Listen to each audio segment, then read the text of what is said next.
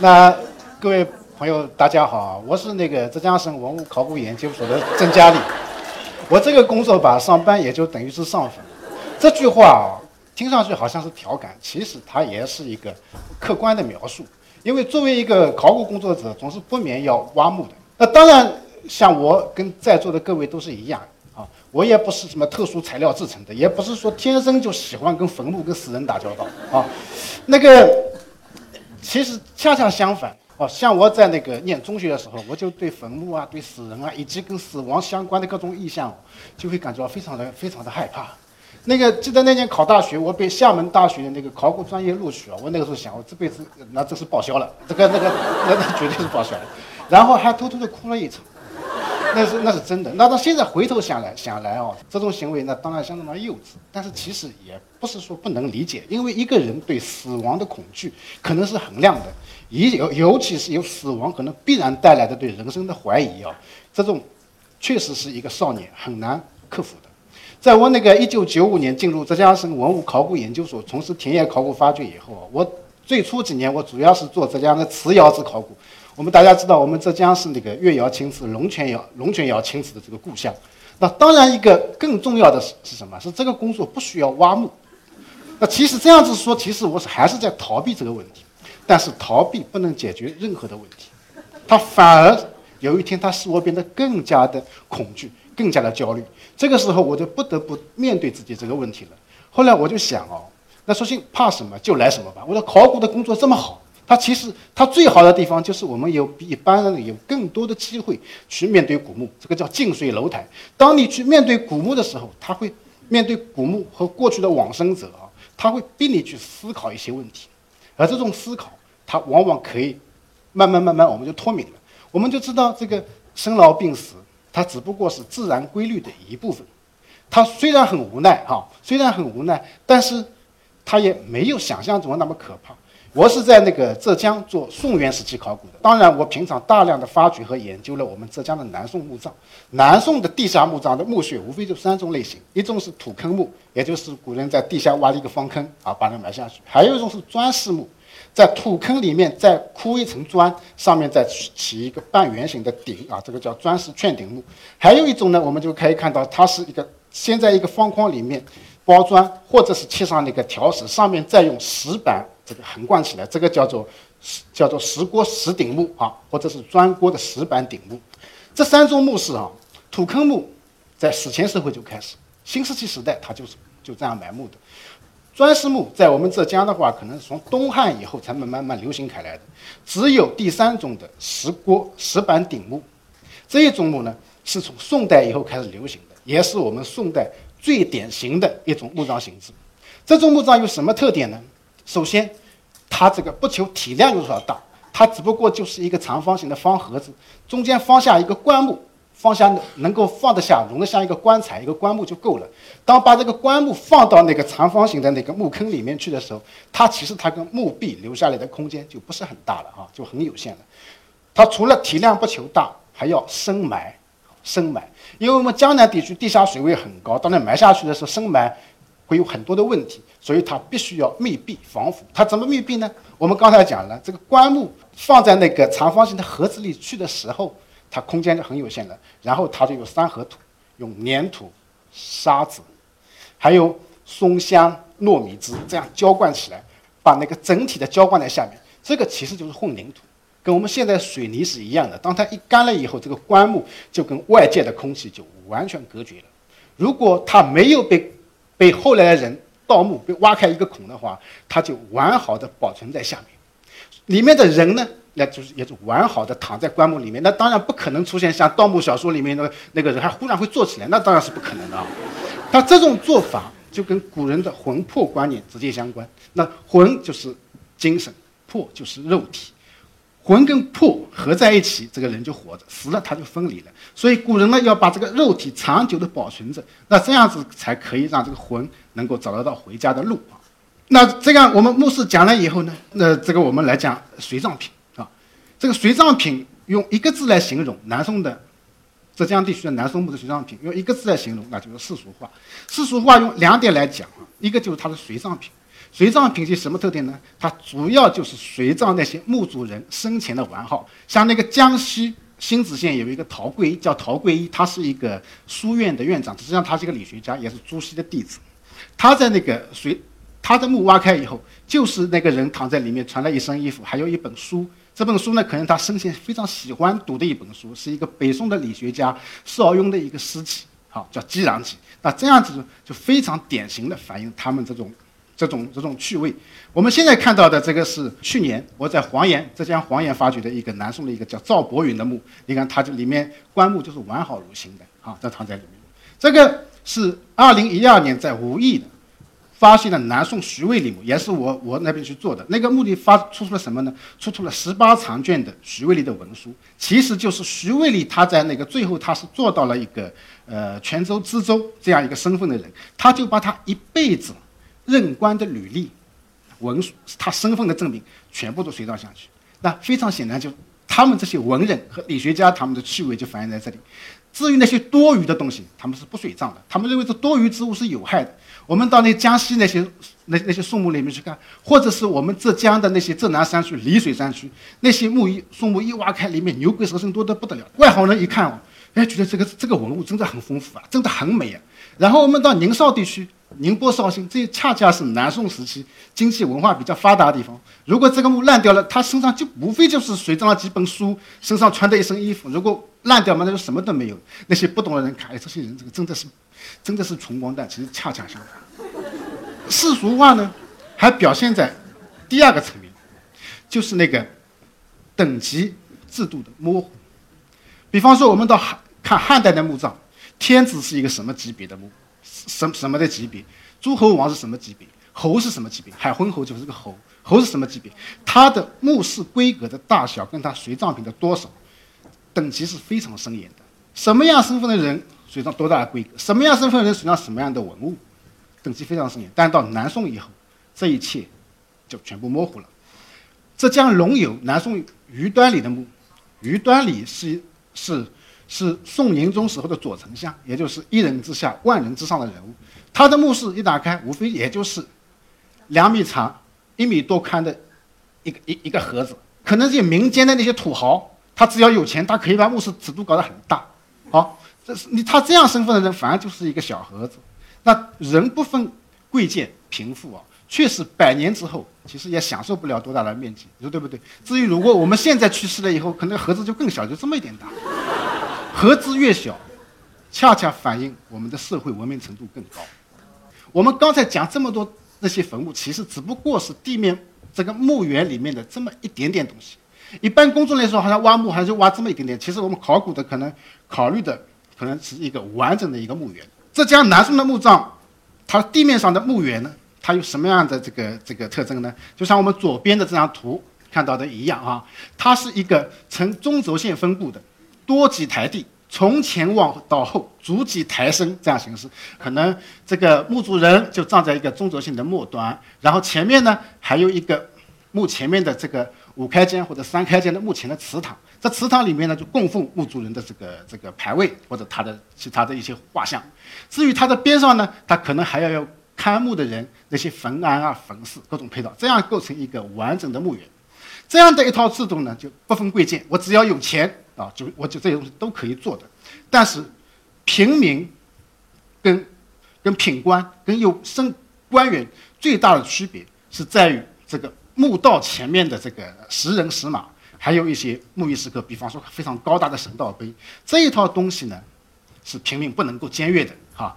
如果地下的墓室跟地表的墓园，我们统一起来考虑，这才是一个南宋墓葬一个在物质形态上比较完整的一个墓。光这点还不够，一个独立的墓葬还要包括这个墓园的风水的选择。在我们江南的这个这个宋墓中，风水主要就是。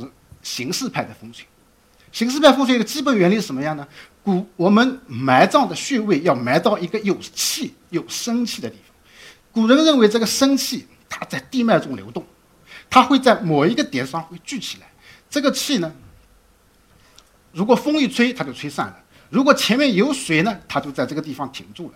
所以呢，这个形式派的风水他们就很讲究，我们所在的地方背后要有要要有靠，要有来龙啊，来龙山。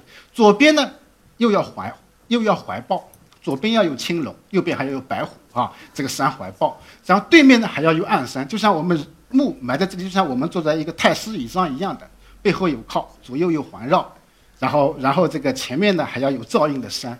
如果在这个前面还有一条水流过的，有条河流过的，那就更理想了。这种叫做背风向阳、面水藏风纳气的这样一个非常典一个一个形象词，就叫怀抱之地。大家都追求这样一种独立地理单元的这个这个目的的话，所以呢，它的目的的形态就会非常的趋同。大家，我刚才描述的这种地貌特征，大家有没有这个这个想象到？如果背后都有山，山边都有山，前面还要有山，中间还要一条河流过。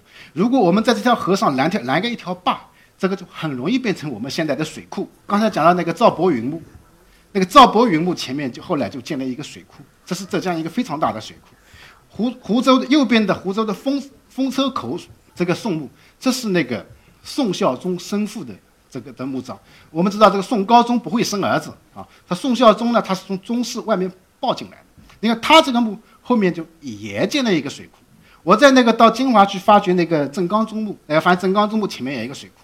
南宋时候还有一个理学家叫做洪之奎的，是我们浙江的玉泉人，也就现在在临安县。我去调查的时候，这个墓当然是去了，当然发现不了。为什么？他在五十年代的时候造水库的时候也被淹没了。因为大家都追求这样的一种风水，就是那个风是这个地理单元就会高度类同，而每个人都追求一个独立的地理单元。它会严重的制约我们宋墓的墓地形态的发展。这个我们接下来往下说，这样子才正式的切入一个一个一个更宏观的一个主题。我们知道，我们中国是一个家族社会，我们的理想呢是标榜生前呢大家都要聚族而而居，死后呢我们就要聚族而葬。至于家族呢，那当然是由一个个不同的家庭构成的。家庭有一个最基本的元素，首先是夫妻，然后是父子。然后是兄弟，那所以我们讲合葬的话，第一层次那一定是夫妻合葬。那夫妻合葬，我们现在可可以看到的，这个是赵伯云墓，这一穴是是是赵伯云啊，这一穴是他的妻子李氏，男左啊女右。这个是龙游的一个墓，我们发现丈夫埋在左边，妻子埋在右边，然后呢，丈夫的墓比妻子要高出一头，那这样子就更加典型的，他就以位次。表明这两夫妻他们身份他们是各自独立的，一个人一个坑，相敬如宾。但是他比他高出一头，又表明了妻子跟丈夫之间的一个附属的关系。那如果那个丈夫他前后有两个妻子呢？比方前面有一个妻子，后来去世了，后来续弦又一个妻子呢？你看这个我们就可以看到，丈夫就埋在这个中间，然后他的前面那个妻子呢，就埋在丈夫的左手下，后面那个继室呢？就埋在他的右手下，啊，他妻子。那大家要注意，这个都是有夫妻名分的。那至于他有很多的妾啊，那可能根本就埋不到这个墓地里面来。这是夫妻合葬，也就是一代人的合葬。如果两代人呢，父子合葬呢？这个是温岭的一个新合成的一个戴氏家族墓。温岭有一个江湖派诗人，一个非常代表人物叫戴复古，就是他们这一支家族的。他六个穴一字排开，父母呢？就埋在中间，中间这两穴。他的长子呢，埋在他左手下两穴；他的第二个儿子呢，埋在他各各自的夫妻埋在右手下的两穴。但是我们在考古发掘中能够见到这样两代人聚葬的墓地其实是非常少的。为什么会这样？我刚才讲的这个出土那个非常著名的出土那个徐渭历文书啊，因为徐渭历文书它对宋史的研究的这个影响非常大啊。我们发掘那个徐渭历墓的时候，出土了徐渭历的墓志。徐渭历的墓志说：“啊，他这个去世了以后，他葬在祖龙之侧，就也就是说葬在他父亲的边上。这个墓葬出土了这么多东西，这么好的东西，我们当发掘以后，根据他墓志的指示，我们一定怀疑他的父亲可能埋在他的边上。然后我们就在周边方圆几百米的范围内做了一个大面积的这个勘探，结果没有发现任何的墓葬。后来我们才知道，徐渭历的父亲叫徐邦宪，啊，徐邦宪，他的墓。”在武义县城的湖山上，跟徐跟徐渭历的墓中间可能相差了直线距离有五里多远，有五华里，这么远的距离，他们居然还叫做埋在祖龙之侧，这说明什么？这说明宋代人普遍有族葬的观念。但是，他们在实际的操作中，通常不是这样。每个人都会去追求一个更好、更好的风水，因为一个好风水，它才可能决定他们子孙的祸福和他们的富贵贫贱。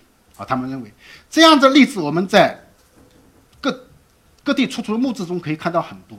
我在那个临海县的一个南宋墓志里可以发现，发现一个例子，他原先是埋在跟他呃另外一个墓地的，后来觉得可能是不太妥当，然后他就在迁回到跟他父亲埋在一块。我在温州见到一块墓志，他原先是跟他父亲埋在一块的，但是后来他可能。家里可能什么事情都不顺不顺心，诸事不顺，然后他们认为这个墓地风水可能有问题，然后另外呢找了一个更好的风水，然后他就把他从他父亲的身边就迁走了。这两个一正一反的例子，就非常典型的说明了什么？对啊，在宋人看来，世俗的、功利的这个风水的观念，要远远的大于儒家伦理的这个合葬的族葬的观念。至于，两代人的合葬，它就会有风水上的各种的牵制，有各种的各种各种拘忌。那至于三代人、四代人，就更难形成一个大规模的墓地。当然，这样的例子少量还是有的。这是我们在那个温州发现的一个叫做向伯泽的一个墓地。向伯泽他曾经做过那个苏州的昆山县县县令，他编过一本方志，叫做《淳佑御风志》，这本书现在都还在的。他这个墓地呢，向氏的墓地呢，就是四代人聚葬的一个墓地啊，聚葬在在在一片山上。因为五十年代的时候，这个土地平整的时候，他这些墓志，他家族里四代家族成员的墓志就全部出土了，几乎没有遗漏的。根据他墓志的记载，他就发现，他们这样四代人去营造这样的一个墓地是什么原因呢？一是为了追求我们儒家的聚族合葬的理想，还有一个什么原因呢？就是。集中大家集中的埋在一起，是为了子孙以后上坟方便，清明节上坟方便。还有一个情况呢，就是他这样葬在一块呢，葬在一块也是集约化用地的需要。因为我们要找一个好山头，找一个好风水，这需要那块坟地是需要是是需要花钱买来的。这样埋在一起呢，比较经济啊。那总之，它这样一个墓地呢，实际上也只是一个相对集中的一个墓地形态。我们知道，这样两代人合葬的墓地就已经非常。少见了，那三代人、四代人、五代人的墓葬，在江南几乎是很少有这样的例子。那这样子，我们就提出一个重要的概念，这概念叫什么？江南无主葬。在江南的传统里面啊，它是本身是没有主葬的传统的。我们可以举两个例子，一个是宁波鄞县啊，现在叫鄞州区，那个史弥远家族，宁波的史氏家族可能是南宋历史上最大的家族，史弥远。史弥远是宋宁宗、宋理宗时候的权相，绝对的权倾一时的权相。他的父亲史浩是宋孝宗时候的权相，他的侄子史松之是宋理宗时候的权相，一门三丞相。当他们的家族在他最鼎盛的时候，你说像他们这样子营造一个家族墓地是非常容易的，但是他们并没有这么做。史松之的墓考古发掘了，现在在哪里？现在在我们余姚的河姆渡。史弥远的墓在哪里呢？在我们宁波的东钱湖。他的父亲呢，在鄞县的另外一个乡镇，然后他们这个史氏家族呢，像这个像史松之的父亲呢，他就埋在现在我们的慈溪县，那他的儿子呢，有可能就埋在我们的奉化县，啊，这就埋得非常的远。那么他们为什么这样做呢？我刚才讲了，以他们的财力，以他们的实力，买下一片山，你到家族墓地，那是完全可以做得到的。他们为什么没有这样做呢？那就是每个人都追求一个独立的好风水，追求一个独立的好山头。我们可以举一个更典型的例子，朱熹。大家知道，这个朱熹可是孔子以后的中国最大的圣人。你不要看他平时道貌岸然哦，他其实他自己在埋墓的时候，他也没有这样做。朱熹的爷爷朱载埋在福建的政和县，朱熹的父亲朱松埋在我们武夷山，埋在武夷山市，朱熹本人埋在建阳县。朱熹的长子朱叔埋在建阳县的另外一个乡镇，他的他的第二个儿子朱载，第三个儿子名字我忘了，埋在可能建安什么地方，说每个人都埋得非常的远。更加不可思议的是，朱熹的父母，朱熹的父亲埋在镇埋埋在武夷山，他的母亲埋在建阳，他们都居然都没有完成这个这个夫妻的合葬，为什么？就是每个人都求去追求一个好风水。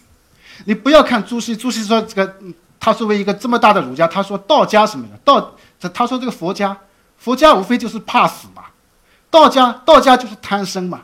那实际上，当面对死生之大，他作为一个这么大的儒家，至少从目的选择这一点上来看哦，他也是没有看破的，也是没有看透的。朱熹留下了一本非常重要的著作，叫做《朱熹》，叫做《朱熹家礼》。《朱熹家礼》这本书对我们中国的传统文化影响非常大。它里面比比方说讲祠堂礼、讲冠礼、就成年礼、讲婚礼、讲丧葬礼、讲祭礼，他他做了很多很多的整理工作，用来指导一般的老百姓的的的的生活。其中，丧葬礼是内容是最丰富的。这个大家都能够理解，跟我们现在经验一样，一切的礼俗里面，你说你说冠礼啊，成年礼很隆重吧，一天就够了嘛。成年礼、婚礼很隆重，你就跑到那，你就跑到什么南太平洋结婚也罢，跑到这个那那哪里结婚也罢，婚礼再隆重，两三年就可以了吧。丧礼在古人还要三年啊，对不对？丧礼、丧葬礼是一切人际关系的总和。但是在朱熹家里这么重要的一本著作里面，他被他把那个丧葬礼规定详细到非常的详细，但是他对最能反映儒家伦理的主葬礼，他一个字都没有提。那那不废话吗？他自己都没怎么做，他怎么去指导别人怎么做吗？是不是？我们这个讲南方江南无主葬，但是与此同时，在中原地区，在以河南为中心这样的中原地区。他是他的士大夫家族，他是有悠久的族葬传统的。那比方说，比方说像韩琦，像河南安阳的韩琦家族墓，河南洛阳的富弼家族墓，还有陕西蓝田的吕大林家族墓，这些都经过考古发掘的。像吕大林，因为他编过那个考古图，大家知道，都是被我们现在认为是考古学的鼻祖，是吧？像这些人都是那个时候鼎鼎有名的。大儒家，他们的一辈子都以克己复礼作为自己的实验。我们可以看到这个陕西揭开的吕大林的墓，你看他这个，他这个墓地四代人埋着，吕通埋着一代，然后草字头的第二代埋一排，第三代大字就这个吕大林从大字辈的埋一排，第四代人三字辈的再埋一排，埋四。他以这种位次之间，把多代人合葬的长幼有序、秩序井然这样的目的，而我们南方。因为每个人都追求形式上派的风水，那当然不可能是这样形成的。但是，同样也会有例外。无意的吕祖谦的家族墓地。吕祖谦，他在南宋时期，他是跟朱熹齐名的一个大理学家，一个大学者啊。东南三贤，一个朱熹，一个吕祖谦，还有一个张氏。吕祖谦他来自一个世代显赫的家族，他的七世祖吕夷简住在开封，他是宋仁宗时候的宰相。吕夷简的儿子吕公著是宋哲宗时时时候的宰相，是非常，然后呢又是一个学术世家。他们在北宋时期就在河南的新郑已经形成了一个七代人聚葬的的墓地，而这个墓地的规划呢，也就跟我们刚才看到一样，也是秩序井然，根据不同人的长幼尊卑，秩序井然。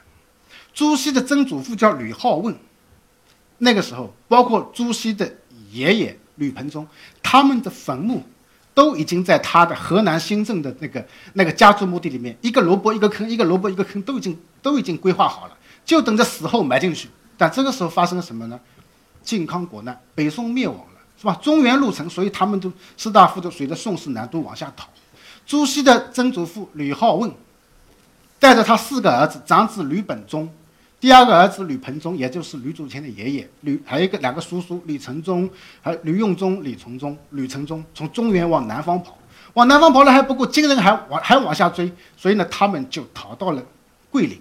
在逃到桂林的时候，在这个颠沛流离中，吕大这个这个吕好问呢，就死在了桂林。那当然，这个回到中原去是，回到这个葬到祖坟去是不可能的，那就临时的埋在了。桂林，到后来呢，宋金之间局势慢慢慢慢的缓和了，然后他们四个儿子就陆续的内迁。吕吕吕本中呢住在信州，也就今现在的江西上饶；吕盆中呢就住在金华，所以吕祖谦就是金华人。然后呢，吕用中呢住在绍兴，吕承宗呢住在衢州。你们发现，他们每个人都住的都是分散住的。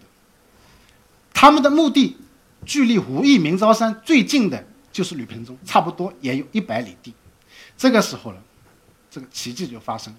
他们觉得这样子散开以后，大家都不通音问，不用几年，这家伙这个家族就散伙了。他们当然也知道。他们理想当然也是将来如果我有王师北定中原日的时候，我们都埋回到北方去。但他们事实上老早就放弃这个理想了。他们就认为，我们如果在江南地区不营造一个家族墓地的话，我们家族就散伙了。这个时候，他们就选中了吴义的明昭山，从吕把吕浩问的墓从桂林迁过来，迁到了吴义明昭山。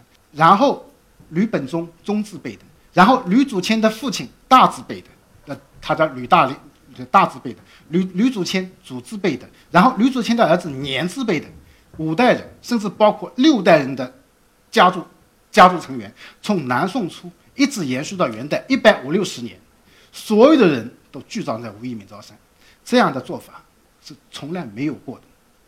这种做法，我们刚才讲讲南方本身是没有族葬传统的，但是家族墓地在凝聚家族的这个这个。团结凝聚家族这个力量上面是是作用是非常明显的。我们江南地区长期以来，它是在宋代以后，宋代以后是靠祠堂来聚族，来来来来聚族。在北方地区，现在最重要的这个聚族载体依然还是祖坟。所以在那个时候，福建的福建莆田的有一个叫方大虫的人啊，他就认识到这个做法非常好。他想啊，我们在我们福建的莆田也要打造我们个三代人、五代人、七代人这样的一个一个聚葬的墓地，这样子呢，我们的家族就会永远的团结，永远的不会的散伙。但是呢，他都有可能派一些人到武义明昭山来考察过，哦，吕氏怎么做啊？那我们我们也怎么做？但是呢，他跟朋友的一封信里呢，又表明了自己的一些深深的忧虑。为什么呢？因为吕祖谦非常的不幸，四十五岁就去世了。然后他们家族的人通常都比较短命，三十岁、四十岁都已经死了。在那个时候呢，有个谣言的传播，说是为什么他们家族人都这么短命呢？是因为这个明昭山啊，坟挖的太多，穿凿太过，这个龙脉都被挖断了。这个例子就非常典型的说明了，这些人既有追求族葬这样的理想，然后呢，又深深的被这个世俗的这个观念困惑。这样的例子在后来是很多的，那在在后来，包括我们元明时期，有很多家族的人，这些尤其是头面人物，他们都出面张罗，我们来营造我们家族墓地。但是恰恰是出面张罗的那个头面人物，他们到自己临死的时候，他们会自己找一个好风水，自己去埋掉了，是埋掉了。有些人他可能自己愿意埋到这家族墓地去，但他的子女也未必会进得同意。所以呢，这个人生在世啊，这命运无常。到了英雄末路，再多的理性恐怕都是都是不够用的。当然，这个是是岔开了话题。吕祖谦家族在吴义明昭山的这一套做法，在当时产生了很大的影响，甚至它影响到元代、明代的我们江南的上葬习俗的发展。我们刚才讲到朱子家里，他是不讲族葬礼的，反而在元代的时候就出现了很多讲族葬礼的书。事实上呢，在考古田野中也发现了很多家族聚葬的。目的，那当然这个问题，如果我们是如果是敞开来讲，我就可能下午场全部给我，可能时间都不够。那么我们就是我们这个话题就讲到这里。那当然在结束之前啊，我还是要这个呃这个小结一下啊。我刚才以《寻墓记》为题，实际上讲了一个盗墓小说里面见不到的的古墓和古墓里的人，去揭示了这个南宋墓葬制度。变迁以及背后的人的观念的变迁，变迁，我们可以看到，古人是怎么样在处理死者的彼岸世界，跟我们生者的此岸世界的这个微妙的这个的的平衡关系。这就是我刚才讲的，古墓是认识历史、感悟人性、理解生活的很好的载体，而而它可以让我们认识自己。好的，谢谢大家。